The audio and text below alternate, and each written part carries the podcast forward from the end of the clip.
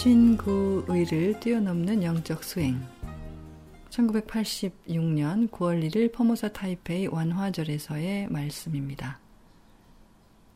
만약 우리가 신구의만을 정화한다면 여전히 매우 낮은 수준에 머물 것입니다. 더 높은 수준에 도달하기 위해서는 신구의 세계를 뛰어넘어야만 합니다. 신구의는 아직도 3계 안에 있습니다. 왜냐하면 생각은 이 세계에서 만들어진 두뇌에서 나오기 때문이죠. 따라서 마음은 최고의 경지가 아니며 완전하지도 못합니다. 왜 마음은 두뇌에서 나올까요?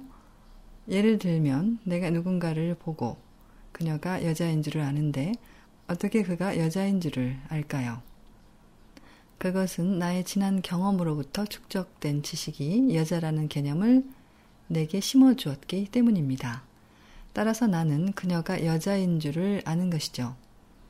이로써 우리는 마음이 3계 내에서 배운다는 것을 압니다.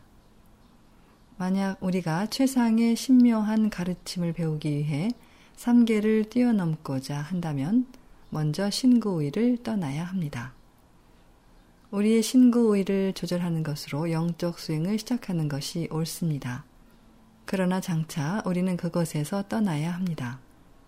서방 정토, 하느님의 왕국, 혹은 다른 높은 등급의 세계로 그것을 가져갈 수는 없습니다.